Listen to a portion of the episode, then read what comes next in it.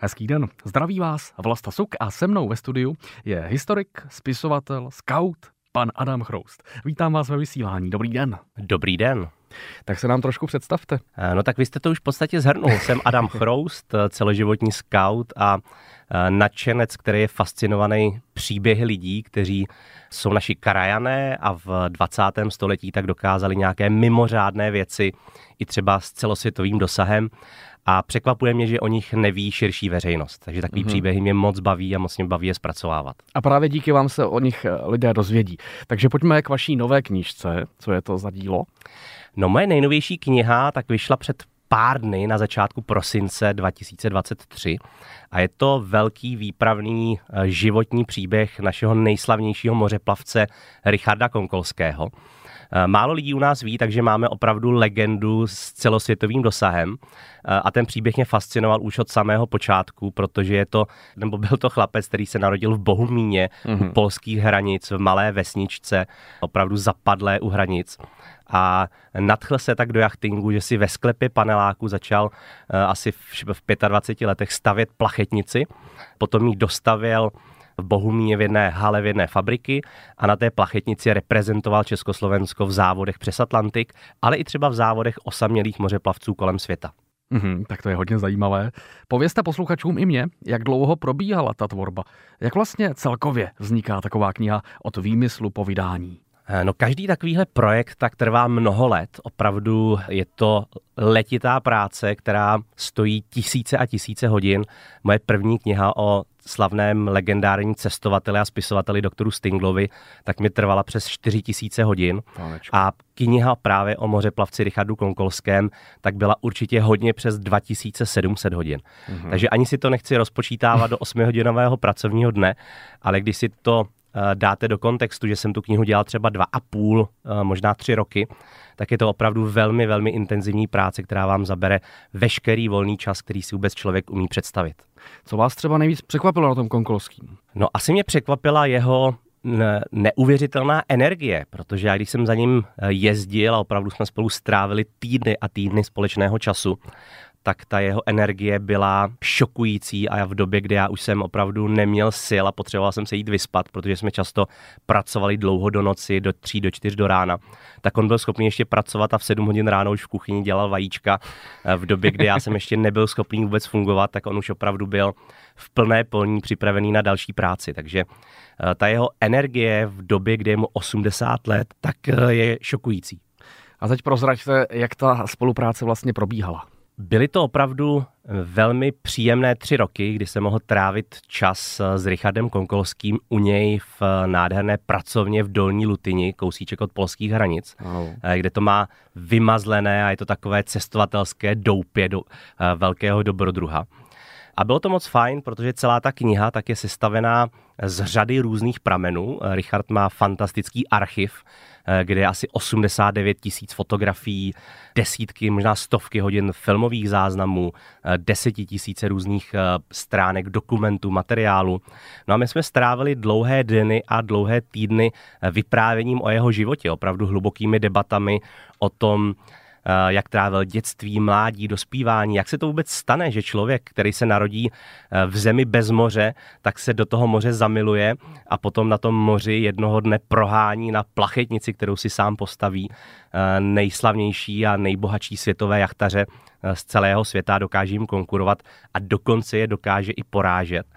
Byl to moc příjemně strávený čas, No ale potom samozřejmě znamená, když píšete takovou práci, no tak sedíte tisíce a tisíce hodin u počítače ze sluchátky na uších proti hluku, eh, jste nepříjemný na všechny okolo sebe, když se doma eh, šustne papír, tak už je hnedka oheň na střeše. Takže ten proces je aspoň v mém případě velmi bolestivý. Slyšel jsem nedávno rozhovor Marka Ebena, který mi úplně mluvil z duše, který vyprávěl o tom, jak je těžký pro něj tvořit a že to vlastně není nějaký přirozený, příjemný proces, že to má všechno vydřený. A já jsem se tak cítil úplně stejně, ale přesto musím říct, že každá ta minuta bavila, eh, protože pracujete na příběhu, který je fascinující, ale ještě ho nikdo před váma eh, nedokázal nebo vůbec ho nespracoval. Ano. Takže to je věc, která vám dodává energii, že procházíte těmi neprobádanými vodami a máte možnost eh, jako první vlastně v historii eh, sepsat příběh nějakého velikána, o kterým eh, ví celý svět, zná ho celý svět, ale protože ta doba je dneska taková uspěchaná, tak už je třeba trošku pozapomenutý pro tu naší současnou generaci. Mhm. Stalo se vám někdy, že vás někdo třeba vyrušil, jak jste říkal, že jste byl protivný a pak jste ztratil myšlenku? No to se mi stává pořád.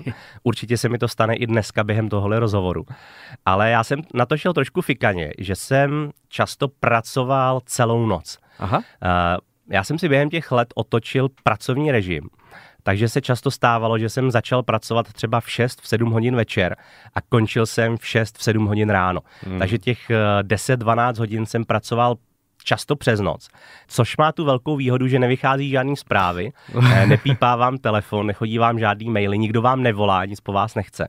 A ve tři, ve čtyři ráno, potom, když máte tu energii, uvaříte si kafe, čaj, ukusujete něco dobrýho, tak jste v takové příjemné pohodě, eh, že můžete tvořit a vymýšlet eh, něco zajímavého, co vás potom baví a, a doufáte, že to bude bavit stejně taky čtenáře. Mhm. A dá se to vydržet dlouhodobě? No dlouhodobě ne, je to, eh, je to asi docela eh, takový sebevražený proces, asi by to příliš dlouho nefungovalo, ale v nějakým vypjatým období, kdy, kdy jste v tom flow a jde vám to a nemůžete přestat, tak je potřeba využít každou minutu a samozřejmě neřešíte dovolenou, neřešíte čas, bohužel uh-huh. neřešíte často časy s rodinou, protože dokud to jde a když vám to píše a když máte přísun informací, tak je potřeba to využít. No a pak samozřejmě máte i termín od nakladatele, který tlačí na to a klepe, Aha. Eh, klepe si na hodinky a říká, tak Adame, máme už jenom eh, rok práce, kdy potřebujeme knihu vydat, jak jste na tom. Takže hmm. máte tlak ze všech stran, ale ono to tak musí být. Já myslím, že každý z posluchačů sám dobře ví, že když chcete něco odpracovat a udělat, tak si musíte dát termín a k tomu termínu to všechno směřovat, aby to fungovalo. Skvěle. Kniha je poměrně nová, už proběhl křest? Ano, křest proběhl 6. prosince.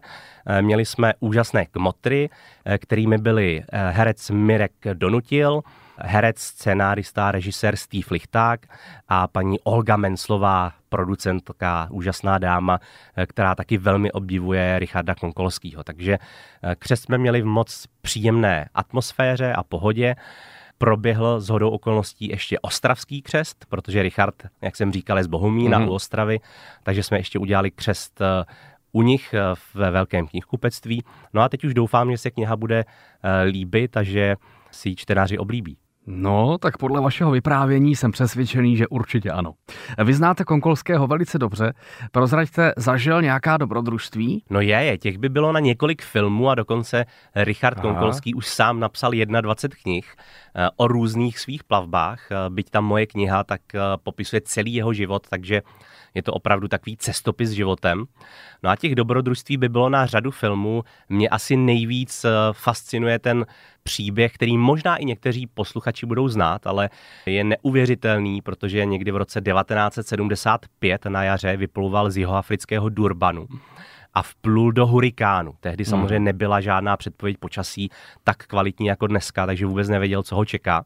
Opravdu vplul do prostřed oka hurikánu, kde byly 20-metrové vlny. A protože nebyl připoutaný k palubě, tak ho jedna z těch vln smetla do oceánu. A dokonce se stalo to, že ta jeho loď Niké, ta malá plachetnice, která měla asi 7,5 metru, tak se třikrát otočila kolem své osy. Takže hmm. opravdu šel dokonce i jednou popředu. A dopadlo to tak, že byl v oceánu. Jenom si to představte, 20-metrové vlny okolo vás a někde 50 metrů od vás je ta vaše malá loď, která je otočena kýlem vzhůru, to znamená stěžněm do hlubin oceánu. A vy jenom čekáte, jestli se ta loď potopí a budete definitivně ztracení. Eh, jemu se podařil husarský kousek, že ho jedna z vln eh, hodila trošku blíž k té lodi. A díky tomu, že se ta jeho loď nepotopila a začala se otáčet zase na zpátek, protože jak máte ten kýl, tam máte závaží, které tu loď vyvažuje, takže v momentě, kdy se ta loď začala otáčet do té své původní polohy, tak měl obrovské štěstí, že byl na té straně, kde se měl z hladiny vynořit stěžeň. A on vší silou doplaval do těch míst, kde se ten stěžeň za chvíli vynořil, chytl se polámanými a, a rozsekanými prsty, které už měl zraněné těch ocelových lan a jak se ta loď zvedla, tak ho znova dostala na palubu. Ale pořád neměl vyhráno. Ještě dalších 30 hodin bojoval ve vlnách o život, pumpoval vodu z lodi a snažil se zachránit. Takže to je jenom jeden z takových malých příběhů. A těch příběhů zažil mnohem víc. On dohromady strávil na oceánech a mořích světa dlouhých pět let. Když říkám osamělý mořeplavec, tak to znamená, že to byl solo mořeplavec, že na té lodi byl sám, úplně sám, nebyl, neměl žádnou posádku, žádné pomocníky a ta osamělá mořeplavba tak je opravdu královská disciplína mezi jachtaři, kdy jste na všechno sami. A je taky potřeba si uvědomit, že on eh, všechny tyhle plavby dělal v době, kdy neexistovala žádná moderní technika, žádná GPS, eh, žádné moderní navigační systémy. Jasně. Eh, měl na palubě pouze nějaké rádio, kterým většinou ani nechytl žádné vlny, nemohl se s nikým spojit, takže byl odkázaný pouze sám na sebe a když třeba plavba přes Atlantik trvá eh, pro takovou lodičku 40, 50, 60 dní, tak víte, že vás nikdo nezachrání, když se cokoliv stane. Eh, plavba přes Indický oceán, eh, Tichý oceán, tak to jsou samozřejmě měsíce a měsíce samoty, kdy občas můžete zakotvit na nějakém atolu nebo malém ostrůvku, ale jste opravdu odkázáni pouze na svoji houževnatost, silné paže, cílevědomost. Je to opravdu příběh hodný obdivu. No já jsem to tady poslouchal a vůbec nemám co k tomu dodat. Úplně strach ze všeho, jak jste to vyprávěl, že tohle opravdu zažil. To je neuvěřitelné. Tak to musí mít nervy socely. No, ani si to nepřipouští. On když o tomhle mluví, tak e, máte pocit, že vypráví příběh o tom, jak jde přes ulici koupit si do sámošky rohlíky e, a že se vlastně nic nedělo. Že to byl jenom další den v jeho životě a že to k tomu tak nějak patří a že když už se vydáte podnikat takovéhle dobrodružství, já ho opravdu vnímám jako průkopníka, protože mimochodem, což jsme ještě dneska nezmínili, tak je to první člověk v historii světa, Aha. který si postavil loď a na té lodi obeplul svět. A je to také první suchozemec v historii světa, to znamená občan státu, který nemá přístup k moři, který obeplul svět. Hmm. A je to taky první člověk v historii lidstva, který svět obeplul třikrát a to v obou směrech.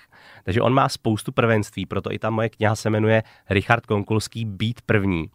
Má asi 15 světových rekordů a když v roce 1987 eh, dokončil svoji třetí plavbu kolem světa, tak dokonce dostal eh, vyznamenání od eh, legendárního amerického prezidenta Ronalda Reagana. Čím hmm. se asi nemůže pochlubit, řekl bych snad možná žádný Čech. Čím vás inspiruje? No řadou věcí.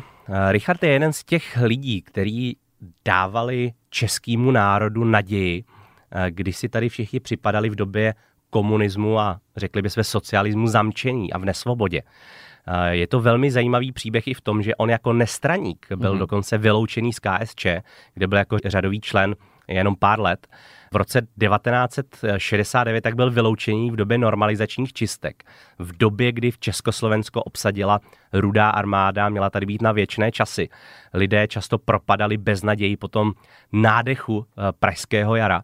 No a on byl člověk, který bez ohledu na to, jak mizerná tady byla situace a lidi se opravdu cítili ztracení, tak si šel za svými sny bez ohledu na jakékoliv překážky a nikým se nenechal zastavit. A inspiroval desetitisíce lidí v době, kdy se začal stavět plachetnici v době normalizace, tak se lidi klepali na čelo a on dokázal to proboxovat tou svou touhou a zarputilostí, že byl první reprezentant Československa v závodech přes Atlantik. A je to inspirující příběh právě v tom, že ukazuje na sobě, že někdy se lidi zbytečně podceňují, i když mají obrovský potenciál mm-hmm. a můžou dokázat velké věci. A Richard vždycky věřil, že každý může jít tak daleko, jak mu dovolí jeho talent, píle, houževnatost. Každý den zápasil o svoje sny. A pro mě je nesmírně inspirující to jeho srdce bojovníka, kdy si šel odhodlaně za svým snem bez ohledu na překážky. A měl by to inspirovat nás všechny. Žijeme v době svobody, každý z nás si může naplánovat cokoliv chce. Můžeme v životě dokázat cokoliv chceme. Můžeme svobodně cestovat, můžeme tvořit, můžeme podnikat, eh, můžeme se věnovat jakékoliv profesi chceme můžeme si svobodně říkat, co chceme. Žijeme v době absolutní svobody, i, na, i máme sociální sítě, můžeme se propojit s kýmkoliv chceme. A máme tady člověka, který pochází z naší malé zemičky, který udělal obrovskou díru do světa. A všechno to dokázal v době, kdy se vlastně nemohlo možná, jako neříkám, že nic, ale rozhodně se nemohlo tolik, co dneska. No jasně, tak já myslím, že po těchto slovech inspiruje i blanické posluchače. Knihu si posluchači mohou koupit ve všech knihkupectvích, ovšem, kdyby chtěli věnování přímo od vás, je nějaká možnost? Určitě najdete mě na Instagramu pod mým jménem Adam Chroust, můžete mi napsat do zprávy, eh, nebo mě můžete kontaktovat přes Facebook a moc rád vám napíšu věnování. Knihu můžu předat osobně v Praze, nebo ji můžu poslat eh, přes zásilkovnu po celé republice a můžeme do ní samozřejmě doplnit eh, věnování. Buď to pro posluchače, pokud by si ji chtěli nadělit sami sobě, anebo pro kohokoliv jako dárek. Skvělá zpráva, pojďme k dalším dílům. No tak ta moje literární cesta začala s pracováním příběhu legendárního českého cestovatele a spisovatele doktora Miloslava Stingla, který se řadí do té stejné skupiny legend jako třeba Hanzelka a Zikmund. Mm-hmm. A je to fascinující příběh uh, už v tom, uh, že to je člověk, který uměl 17 jazyků, z toho 10 jako rodilý mluvčí, takže byl mm. to polyglot. Narodil se v roce 1930 a dneska, když děláme tenhle ten rozhovor, tak eh, je den poté, co by oslavil 93. narozeniny. Aha. On se narodil 19. prosince, takže včera jsem na něj uh, hodně silně vzpomínal. A měl jsem to štěstí, že jsem ho poznal už během studia vysoké školy, psal jsem o něm diplomovou práci. No a když jsem se přestěhoval do Prahy, uh, tak jsem s doktorem Stinglem měl možnost strávit víc a víc času. Stal jsem se takovým jeho pobočníkem, asistentem, možná tajemníkem, bychom mohli říct, eh, kdy jsem eh, ho doprovázel na různé rozhovory do rádií, do televizí. A bylo to moc fajn období, kdy jsem vždycky vzal auto a cokoliv hmm. potřeboval, tak jsem s ním mohl jezdit. A jezdili jsme do obchodu, do optiky, eh, nakupovat jídlo, na poštu, do banky. A během té doby tak jsme se nesmírně zpřátelili. Asi po roce, kdy jsme spolu trávili čas, tak jsme došli k tomu, že by bylo fajn vzít tu diplomku a rozpracovat ji do velké výpravné knihy o jeho životě. A byl to znova jeden z těch příběhů, eh, který ještě nikdy nebyl vyprávěný. Možná to posluchači nebudou vědět, ale eh, kdybyste dostali otázku, jaký z českých spisovatelů je možná nejprodávanější český spisovatel, který prodal ve světě největší počet knih, mm-hmm. tak eh, na hodně vysoké příčce bude právě doktor Miloslav Stingl. On napsal 43 knih, které vyšly v 32 jazycích v hmm. nákladu převyšujícím 17 milionů výtisků po celém světě. Já osobně neznám žádného českého spisovatele, který by prodal 17 milionů výtisků a někdy se podíváme hodně, hodně do historie. Takže je to legenda, byl to také indiánský náčelník. A znova si představte ten neuvěřitelný příběh. Kluk, který se narodí v době hospodářské krize, v době, kdy zuřila druhá světová válka, eh, tak si plánuje svoje cesty po celém světě, maluje si mapu světa, míst, které by jednoho dne chtěl eh, navštívit. Potom přijde komunismus, přijde socialismus, přijdou zamčené hranice a lidi mají pocit, že nic nejde a že nejde cestovat.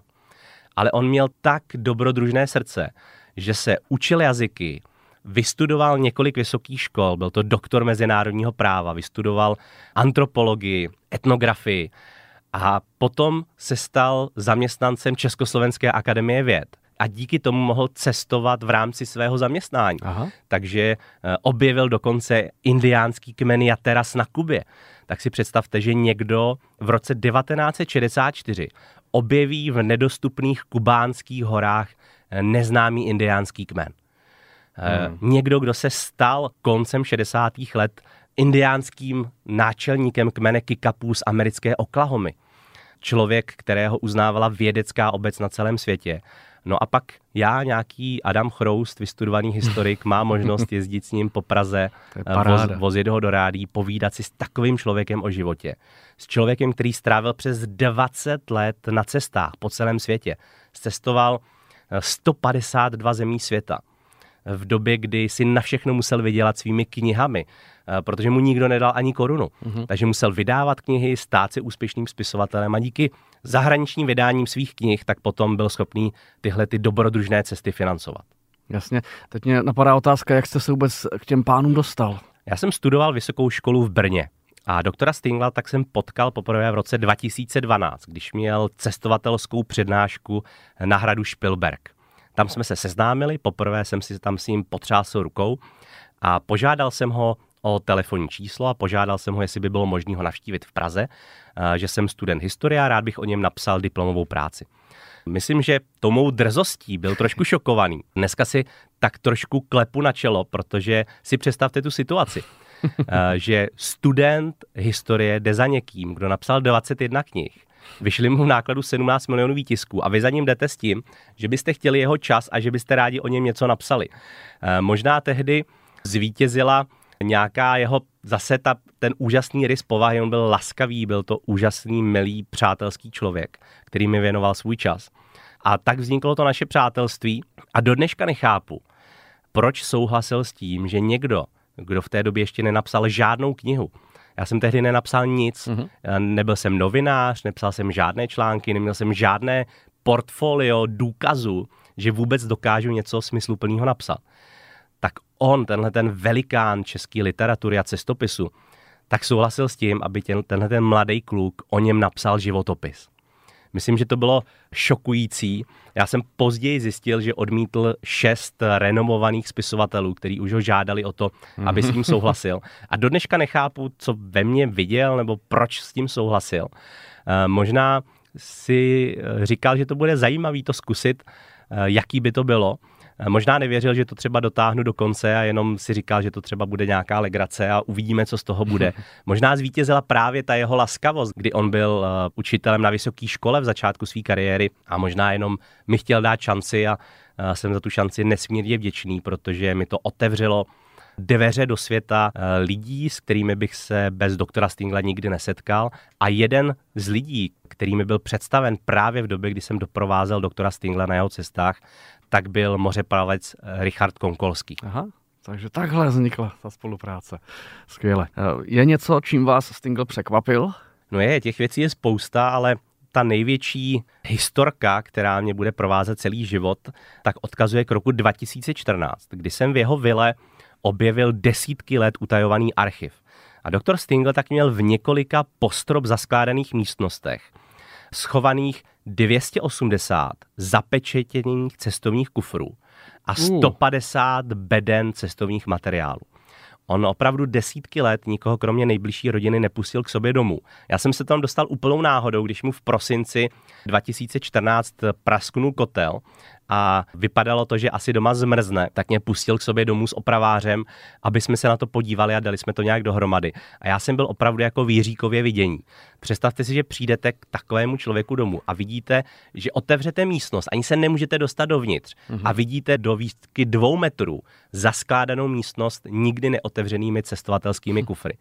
A já jsem potom několik let ty kufry otevíral, zkoumal a byly tam neuvěřitelné poklady, byly tam eh, desítky a desítky tisíc fotografií, nikdy nevyvolané filmy, eh, nikdy nevyvolané eh, snímky, cestovní doklady, poznámky, rukopisy knih. Každý ten kufr tak měl vlastní příběh a my jsme potom i s mým kamarádem a fantastickým režisérem Stevem Lichtágem ten příběh doktora Stingla sfilmovali a vznikl dokumentární film eh, pod hlavičkou našeho partnera z České televize, který se jmenuje Stingle Malý český okima. Můžete ho najít i na československé filmové databázi a určitě bude brzo i na nějaké streamovací platformě. Mm-hmm, tak se budeme těšit. Nicméně k té knize i tuhle doporučujeme, protože ta knížka získala nespočet ocenění. Tak prozraďte ještě posluchačům, jaká. Máte pravdu, jedno z ocenění tak byla Magnézie litera roku 2017 v kategorii Litera za nakladatelský čin. Dostali jsme ocenění Český bestseller roku 2016 v kategorii Cestopisy a reportáže. Dále třeba mezinárodní cenu Egona Ervína Kiše za literaturu faktu a další zajímavá ocenění, která ale já nepřičítám eh, sám sobě, ale přičítám je tomu, že ten život doktora Stingla byl opravdu tak fascinující, že to možná taky ta porota ocenila. Co by možná posluchače zajímalo, dá se spisovatelstvím u nás uživit, anebo děláte ještě něco jiného? Určitě se spisovatelstvím uživit dá. Eh, mám řadu kamarádů spisovatelů, kteří jsou spisovatelé na plný úvazek a funguje jim to. Eh, v mém případě to tak není, asi protože každou tu knihu zpracovávám několik let a eh, když knihu děláte 4-5 tisíc hodin, tak to úplně nejde. Ale ještě profesí, tak jsem i kapitán říční plavby, takže máme malou společnost, jmenujeme se Presidential Cruises a máme krásné italské elektrolodě, které provozujeme na Vltavě v Praze mm-hmm. a máme to privilegium, že můžeme vozit a starat se o řadu i světových hvězd, které posluchači dobře znají. V podstatě většina hollywoodských herců, kteří navštíví Prahu, tak máme možnost se o ně starat právě my. Často, když třeba slyšíte nějaké hudebníky, který mají v Praze koncert, můžu zmínit třeba Rolling Stones nebo Imagine Dragons, tak uh, my potom tyhle ty hudebníky vozíme a staráme se o ně a připravujeme jim často v Praze program. Takže to je věc, kterou se bavím a je to zase příležitost potkat se uh, s lidmi, kteří mají celosvětový dosah v soukromí a můžete potom si s nima i třeba povídat eh, v takové přátelské, klidné atmosféře, kdy eh, na ně nemíří světla reflektorů a poznáte je opravdu tak, jak se často nikomu nepoštěstí. Jak vás tak poslouchám, kolem vás samá hvězda. Eh, co máte v plánu do budoucna? V plánu tak je řada dalších projektů. Určitě musím poděkovat svému nakladatelství Jota a týmu fantastických lidí v čele s editorkou Kamilou Hladkou, která je mimochodem fantastická spisovatelka a redaktorkou Zuzanou Zemanovou, eh, které mi s těmi knižními projekty pomáhají a bez kterých bych to nikdy eh, nemohl dotáhnout do konce. A máme v řadu dalších projektů naplánovaných, ale tím, že to je běh na mnoho let dopředu, tak bych je asi nerad zmiňoval přímo konkrétně, ale určitě se doufám, mají čtenáři na co těšit a pokud eh, budu mít dále to privilegium pracovat kromě vltavské plavby i spolupracovat s dalšími zajímavými českými osobnostmi, tak bych moc rád přinesl nějaký další příběh eh, zajímavého krajánka, který je neprávem pozapomenutý, který stojí za to vyprávět. Tak jo, tak Adame, moc děkuji za rozhovor, přeju vám, ať se knihy dobře prodávají, ať se vám všem daří a mějte se hezky naslyšenou a nashledanou. Moc děkuji za pozvání.